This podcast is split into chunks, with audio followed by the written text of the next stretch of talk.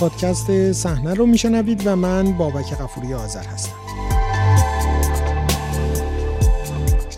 در این شماره به فیلمی میپردازیم که تازه ترین نمونه از آثار ساخته شده در داخل ایران بی‌اعتنا به موازین سانسور جمهوری اسلامی است.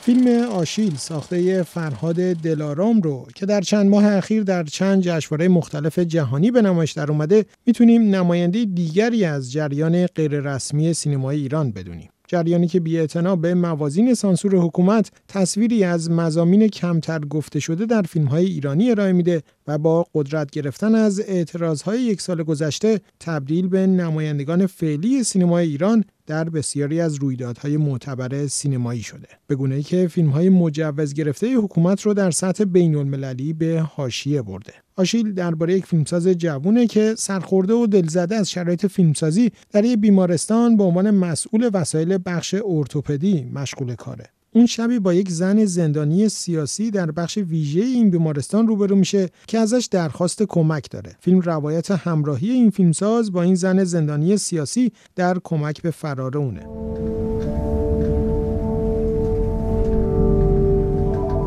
چی بفهمی؟ تکنیکال ارتوپدی. من دکتر نیستم. کار اصلی چی بود؟ چیز مهمی نیست. حرف میزنه. کی؟ دیواره دیگه. خوابت بهتر نشده؟ سنا هر روز میان سراغت از من میگیرم. یعنی بهشون بگم اومدی بیمارستان خودتو مخفی کردی؟ فکر کردی من نمیفهمم چته. میرسعید مولویان، بهدخت ولیان و رویا افشار بازیگران اصلی این فیلمن که فیلمبرداریش سال 1401 چند هفته قبل از اعتراض‌های سراسری در ایران انجام شد. زندانی سیاسی بوده. یادت بیاد برای چه زندان بودی؟ خدا نمی‌خواستم بزنم شو بیام. خب چرا خودمون اینجاییم؟ قبلش باید با یه نفر حرف بزنیم. آشیل نخستین فیلم بلند سازنده‌اش فرهاد دلارام که 5 سال پیش با فیلم کوتاه تاتو برنده جایزه بخش نسل جشنواره برلین شد. فیلم تاتو هم مضمون خاصی داشت. درباره زن جوونی بود که به دلیل داشتن تاتو با مشکلاتی در زمان تمدید گواهینامه رانندگیش مواجه می‌شد. مشکلاتی که بیشتر می‌شد از سوی مسئولان شکل اتهام‌زنی می‌گرفت. اول که اونجوری پرخاش می‌کنی، بعد بیخودی بغض می‌کنی، الانم که روزی سکوت گرفتی. اینجا اتاق بازجویی نیست، ما هم نمیخوایم از شما بازجویی کنیم. نمیخوای حرف بزنیم. آقای دلارام که فارغ التحصیل رشته سینما از دانشگاه تهرانه، پس از تجربیاتی در زمینه فیلمنامه‌نویسی ساخت فیلم کوتاه رو از اوایل دهه 90 در ایران آغاز کرده. خودش میگه به دلیل مردود شدن همه فیلمنامه‌هاش برای ساخت در صدا و سیما تصمیم به ساخت فیلم کوتاه گرفت.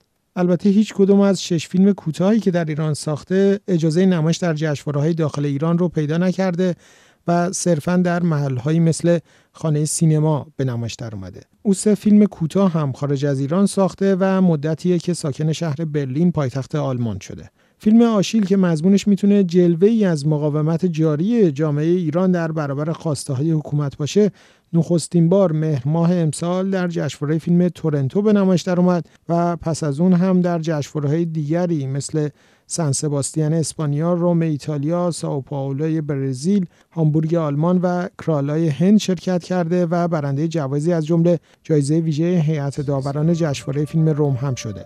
چرا فکر می‌کنی دخترش انداختن درش؟ عادتت چیه پسر؟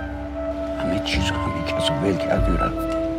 در حالی که سفرهای جشنواره‌ای این فیلم ادامه داره، با فرهاد دلارام سازنده‌اش درباره این فیلم گفتگو کرد. با من نفس بکش. 1 2 3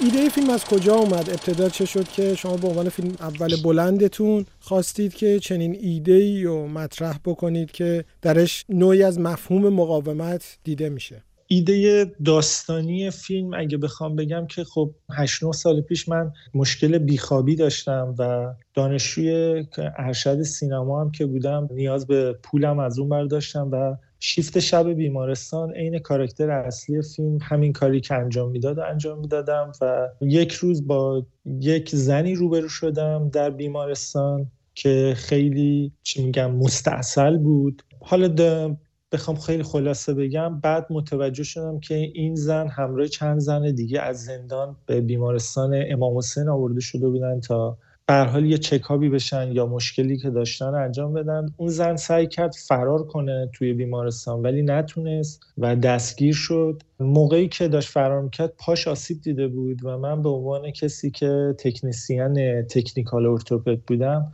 براش مچبند پایی بستم که اون نگاهش که به من کرد نگاه خیلی باهام موند. بعد باید بگم من اصلا نمیدونم که اون زن جرمش چی بوده، مثل فیلم آیا جرم سیاسی بوده یا نه.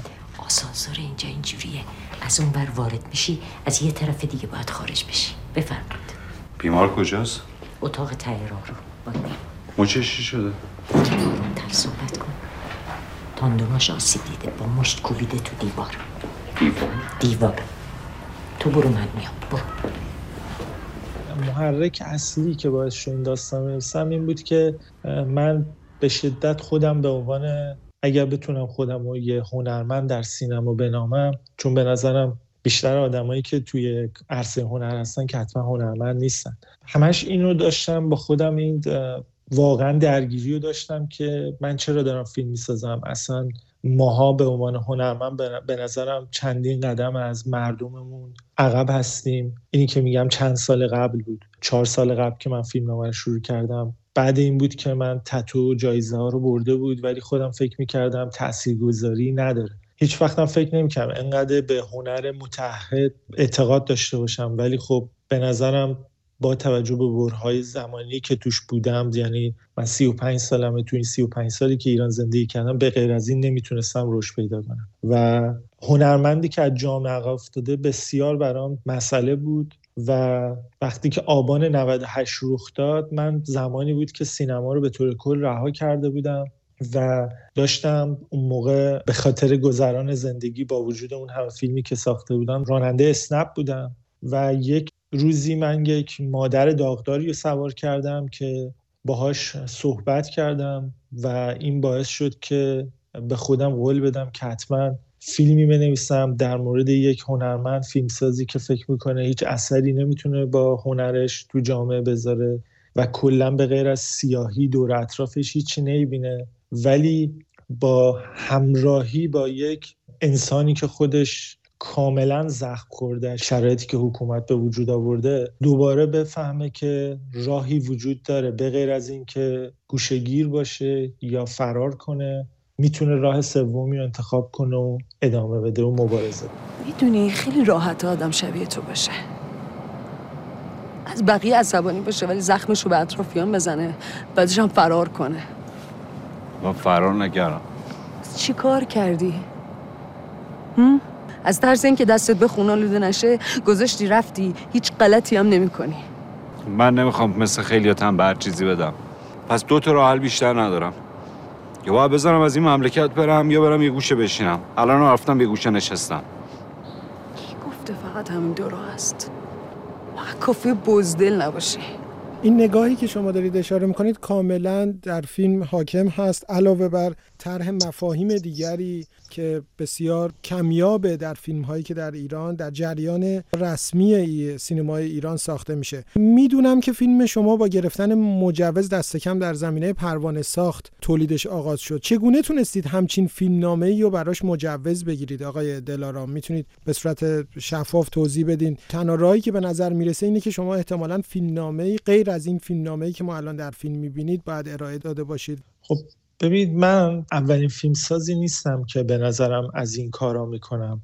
از این کارا که میگم منظور روش‌های متفاوتی هست که به هر حال تو جامعه‌هایی که بسته هستن، کشورهایی که بسته هستن، تحت حکومت دیکتاتوری هستن، به هر حال پر راهی پیدا کنیم که بتونیم اون فیلمی که می‌خوایم رو بسازیم. خب من با فیلمی که ساختم، ببینید مثلا فیلم‌هایی هستن که من اسم نمیبرم، خب تو همین یک سال و نیم 2 سال اخیر ساخته شدن و تونستن حتی شاید بدون مجوز ساخته شدن، ولی خب توی محیط‌های شاید بسته بودن و گروه کوچیکتری داشتم. من فیلم جاده‌ای داشتم که 2000 کیلومتر 50-60 نفر آدم رو مسئولیتش داشتم، باید دور می‌زدم، باید کشور رو یعنی گشت می‌زدم و اون چیزی که می‌خواستم اون فیلم برداری کنم. خب من در مرحله اول یک پروانه ساختی داشتم که باید بگم الان اینجا باید بگم که پروانه نمایش نداشتم و ندارم و شما خودتون شاید بتونید این رو جواب بدید که آیا من به نظرتون با این فیلم میتونم پروانه نمایش بگیرم یا نه. اینجور بگیم که میگم ما روش‌هایی رو به کار بردیم که در نهایت مجوزی داشته باشیم، دستمون باز باشه که حداقل فیلم متوقف نشه. دیوارا دیگه، دیوار منم اصلا خفه نمیشه. خدا رو خدا من از اینجا خواهش میکنم، خواهش کردم تو رو خدا منو ببر بیرون. در ساخت چنین فیلمی یک نگاهی که ممکنه که برای هر بیننده جلب نظر بکنه، نوع پرداخت شخصیت اصلی داستان هست که زن زندانی سیاسی هست. نوع پرداخت این شخصیت میتونه بحث انگیز باشه. فکر میکنم در چند نمایش فیلم هم برخی به این موضوع اشاره کردند. به نوعی ما متوجه نگاهش، ارزش‌های شخصیش که به خاطر چنین مسائلی رو دنبال کرده و به اینجا رسیده نمیشیم. از ابتدا می‌خواستید چنین پرداختی برای شخصیت باشه یا فکر می‌کردید این میتونه راهی باشه که از حساسیت‌های مرتبط با فیلم کم بکنه؟ نه اصلا من به خاطر حساسیت‌ها نبوده، چون که اگه قرار باشه آدم به این حساسیت‌ها فکر کنه که همچین فیلمی نمی‌سازه. خب اصلا فیلمی نمی‌سازه در مورد این که کلاً دیوارهایی وجود داره که ما باید این دیوارها رو از بین ببریم. عوامل فیلم یعنی در واقع همکارانتون رو راضی بکنید که در این کار مشارکت بکنن. از این منظر دارم میگم که ممکنه که یعنی نخواستید که خیلی جنبه‌های صریح‌تری به این شخصیت بدید. نه مسئله واقعا این نبوده. من بیشتر مسئله‌م این بوده که ببین من وقتی که می‌خواستم فیلمو بسازم، یعنی موقع نوشتن تو نوشتن اصلا مشکلم اینه که نمیتونم خودم رو سانسور کنم. نه من واقعا به خاطر این سانسور نبوده، دلیلش این بوده که از نظر دراماتیک من دیگه مسئله‌ای که خیلی برام بولد بود موقع نوشتن این فیلمنامه، مسئله دیوانه سازی زندانی‌های سیاسی بود که مثلا از چندین سال قبل بیشتر این رواج پیدا کرد، یا بهتر بگم با حضور سوشال مدیا ما بیشتر شنیدیمش. مثلا شما کاراکتری مثل بهنام محجوبی که میره این زندانی سیاسی رو با داروهاشون، با فشارهایی که هست به سمت دیوانگی میبرن، خب شاید خیلی چیزها رو نتونه اصلا دیگه یادش بیاد و بفهمه و بتونه در موردشون صحبت کنه. کاراکتر زن منم بعد از سالهای زیادی که اون تو بوده، الان کاراکترش کاراکتری نیست که بخواد یه سری چیزا رو یادش بیاد. من از قصد این رو گذاشتم، یعنی دلیلش این نبوده که به خاطر سانسور بوده یا این چیزی که شما میگید بله درسته. مثلا خیلی اوقات فیلمسازی یه کار گروهیه و شما نیاز دارید گروهی با شما بیان دیگه. مثل نقاشی نیست که مثلا بگم من یه نفر یه کاری کنم، یا هنرهای دیگه با چند نفر بتونی این کارو انجام بدی. ولی اینجا دلیل من این نبوده. بعد همونطورم که می‌بینید تو فیلم من کاراکتر مادری دارم که در مورد زخم خودش علنی حرف میزنه، آدمای دیگه‌ای دارم که همشون حرف میزنن. این رو فقط به دلایل دراماتیک اینجوری گذاشتم که به این دلیل باشه. بعد یک چیز دیگه هم که دارم اینه که من به سینمای علاقه دارم که بیشتر به مدرنیست اروپا نزدیکه و خیلی اوقات با فضا سازیام سعی میکنم یه حرفی رو بزنم تا اینکه بخوام فقط بیارم توی دیالوگا. چرا میره اونجا؟ خشکه که 30 ساله میره اونجا. چرا؟ فکر میکنه دخترش انداختن تو دریاچه.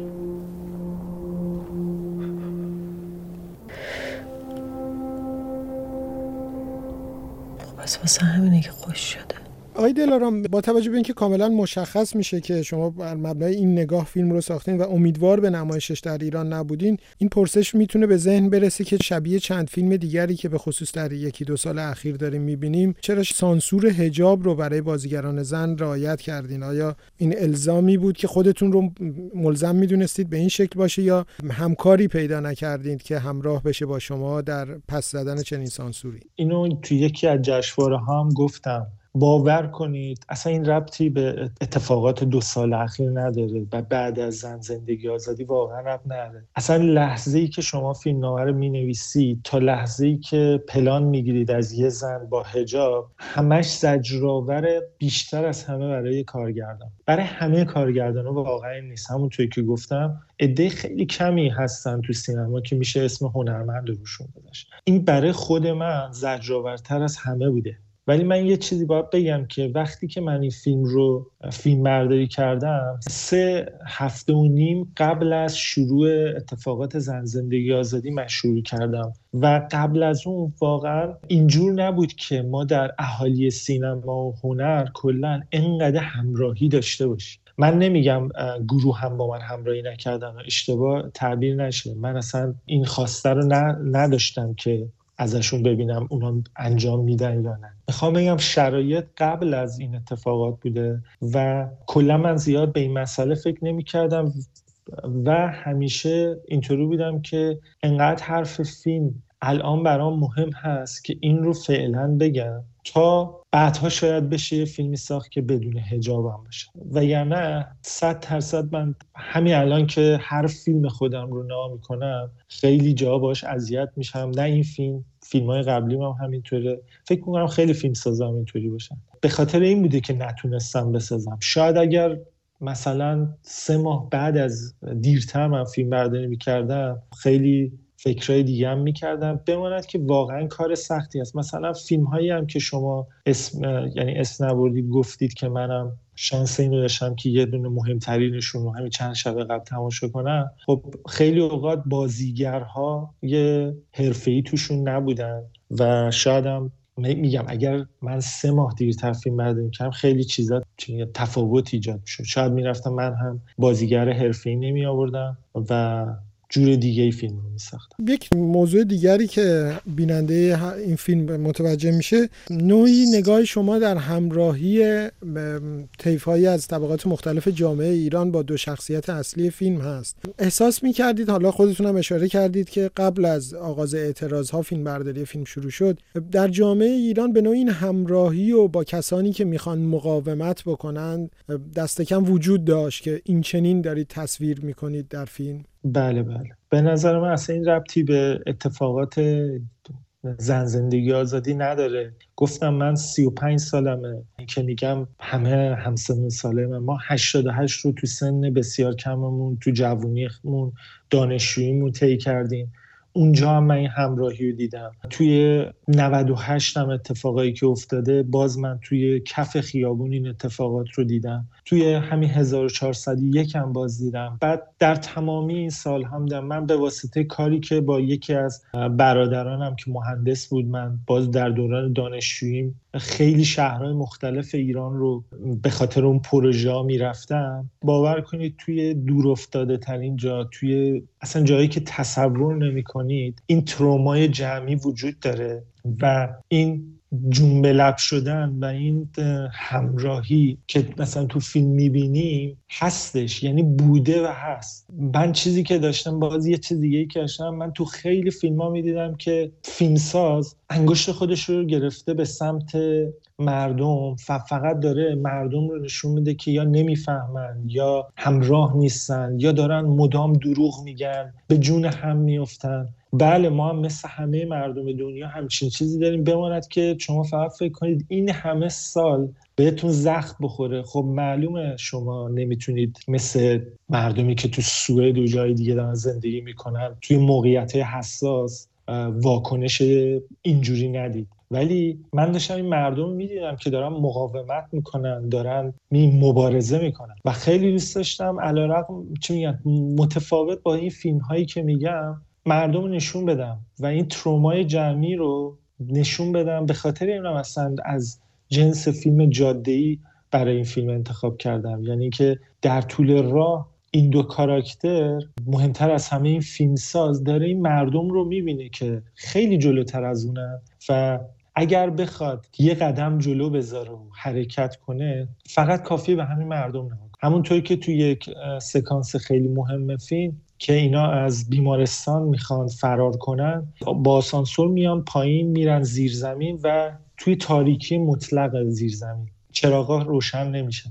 کاراکتر فیلمساز نیاز داره که نوری بندازه و از این راه خودش رو پیدا کنه و بره. ولی کاراکتر این زن که یک زندانی سیاسی که البته اونجای فیلم ها نمیدونی، بدون نیاز به هیچ نوری وارد این فضای سیاه میشه و ترسی نداره چون این سیاهیه رو چشیده و اینطوری که میاد برمیگرده دستشو دراز میکنه به این هنرمند و میگه اگه نیاز داری به نور، اون نور منم. دستشو میگیره و وارد این سیاهی میکنه و راهو بهش نشون میده. حالا شاید من دیدم توی جشنواره خانش این میشه که این زنه و داره راهو بهش نشون میده. من باید بگم که واقعا هدفم اون موقعی نبود بگم این چون زنه، نه، من بیشتر گفتم یک انسانی که زخم خورده و جلوتر از این هنرمنده رو نشون. کجا میری؟ کجا میری تاریکه؟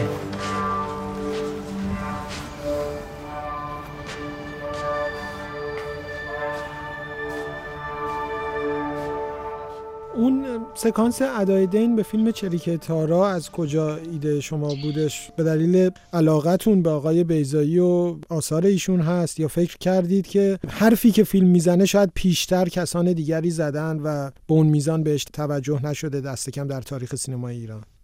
اول باید صادقانه بگم که من دنبال سکانسی از تاریخ سینما بودم که ایرانی هم باشه و ساحل توش باشه. خب خیلی سریع آدم یاد چریکه تارا میفته. بعد وقتی که یاد چریکه تارا افتادم و از دوباره بعد چندین سال اون سکانس رو دیدم، خب همیشه وقتی من کاراکترهای زن آثار مثلا آقای بیزایی یا آقای تقوایی، مهرجویی رو میدیدم، همیشه اینطوری بودم که چطور ما از این کاراکترهای زن به کاراکترهای زنی رسیدیم که من تو 20 سال اخیر داشتم میدیدم. بله حرفتون درسته، مثلا میگید که حرفی که زده شده خیلی بیشتر از خیلی فیلم‌های ما زده شده. مثلا تو فیلم چریکه تارا مثلا زنش واقعا زن اساطیری و واقعا جادوییه به نظر من.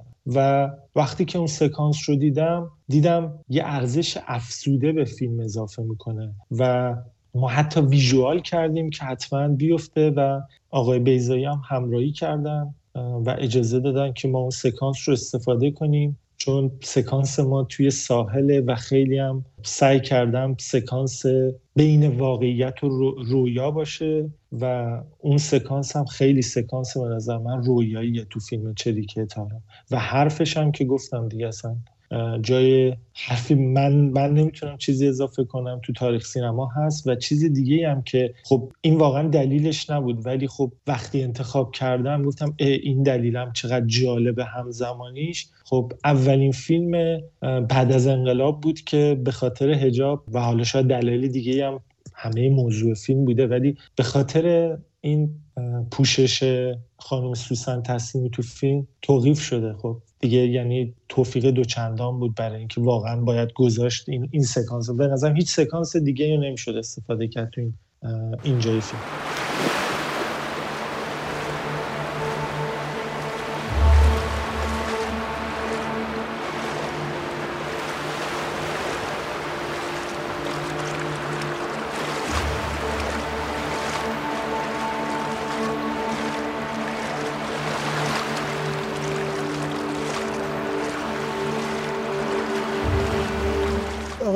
دلارام، فیلم شما رو میتونیم یک نماینده دیگری از جریانی که میشه اسم جریان مقاومت سینمای ایران نامید گذاشت. شما با طیفی از سینماگران هم به هر صورت ارتباط دارید، فیلم شما هم خیلی تازه در ایران ساخته شده. این جریان مقاومت سینمای ایران رو به نظرتون زنده میدونید یا فکر میکنید یک جریان گذراست؟ آیا این روحیه مقاومتی که دست کم در چند فیلم در این یکی دو سال اخیر دیدیم که مرزهای تازه‌ای رو از شکستن سانسور نمایش دادند، آیا این جریان ادامه پیدا میکنه؟ من خب پیشگو نیستم، نمیتونم پیش بینی کنم و پیش کنم، فقط دارم نظر خودم رو میدم. این جریان مقاومت واقعا واقعیت اینه که از این یکی دو سال اخیرم واقعا شروع نشده. از خیلی سال پیش وقتی تو بطن فیلمسازا باشی و فیلمسازای هنرمند، بازم دارم اشاره میکنم، تو فیلم کوتاه‌سازا باشی و ببینی همش وجود داشته، کم و زیاد وجود داشته و تلاششون بوده. حالا تو یک سال نیم اخیر این بیشتر شده، رویارویی دیگه مستقیم شده. من فکر میکنم حالاها این فروکش نمیکنه و فقط باید بدونیم که اون کسایی که این میشنن بدونن که کاری که مثلا اون فیلم کوتاه ساز میکنه یا کلا الان دارم مخصوص سینمایی انجام میدم، میگم اون بخش همه سینما نه، اون بخشی که شما خودتون بهتر میدونید، واقعا کار کوچیک و راحتی نیست، چون خیلی ها از زندگیشون کلا از این راه میگذره، نه فقط اقتصادی، همه جوره، روحی، همه چی. و این مقاومت رو دارم میکنم و من چیزی که دارم حس میکنم اینه که این مقاومت شاید نمس به شدت اون حرارتی که یک سال اخیر بود تو اون حد الان ادامه پیدا نمیکنه، ولی مثل یک سال و نیم قبل پیش هم نخواهد بود. یعنی این جریان ادامه داره، فکر نمیکنم برگرده به حالت سابق. برای چیکار که؟ چرا مسعود به خاطر تو بازجویی کردن؟ قهرمان بازیه چیه؟ چرا فکر می‌کنی یه چیز جادویی داری میتونی تو شهر را بیفتی همه چی رو درست کنی؟ من میفهممت، ولی فکر کردی چه کمکی میتونی به اون زن بکنی؟ جواب بده. آقای دلارام، میدونیم که شما فعلا دارید کار فیلمسازی رو در خارج از ایران دنبال میکنید. با ساخت این فیلم و به این شکل که احتمالاً پروانه نمایش هم نخواهد گرفت، چشم انداز فیلمسازی خودتون رو در داخل ایران چگونه میبینید؟ آیا به نوعی به نظرتون اون زمان ساخت فیلم یک ریسکی فکر میکردید شما دارید میکنید که این حرف زده بشه به قیمتی که شاید تا یک مدت خیلی نامشخصی امکان فیلمسازی در داخل ایران نداشته باشید، یا فکر میکنید که بتونید در ایران به زودی فیلم بسازید؟ خب این سوالیه که خیلی ذهن من رو سالها مشغول کرده، اما شاید اگه 22 سالم بود اون موقع دوست داشتم به هر قیمتی فیلم بسازم، ولی الان فیلمسازی تو این بره، شاید 2 سال بعد این سوال ازم پرسید چیز دیگه بهتون جواب بدم. با اینکه من عشق اول آخرم سینما هستش، اما برام انقدر ارزش نداشت که بخوام اون موقعی که میساختم حتی به این فکر کنم که دارم ریسک میکنم. واقعا به این فکر نبودم. حالا کسایی که من از نزدیک میشناسن اینو بهتر میدونم، من به این چیزا فکر نکردم و اگه بخوام جواب شما رو بدم خوشحال میشدم که بگم بله میتونم برم بسازم، ولی با توجه به اتفاقاتی که افتاده که نیاز نیست اینجا توضیح بدم، فکر نمی‌کنم بتونم حالاها در ایران فیلم بسازم. من مثل سابق تلاشمو ادامه میدم برای اینکه بتونم اون چیزی که تو درونیاتم هست، فارغ از اتفاقاتی که خیلی تو روز میفته و بخوام فقط واکنش آنی بهشون بدم، بتونم فقط اون چیزی که میگم درونم هست رو بنویسم و تلاش کنم بسازم. 100% علاقم اینه که توی کشور خودم بسازم، ولی اگه نتونستم تلاشمو جای دیگه مضاعف میکنم و بازم میسازم.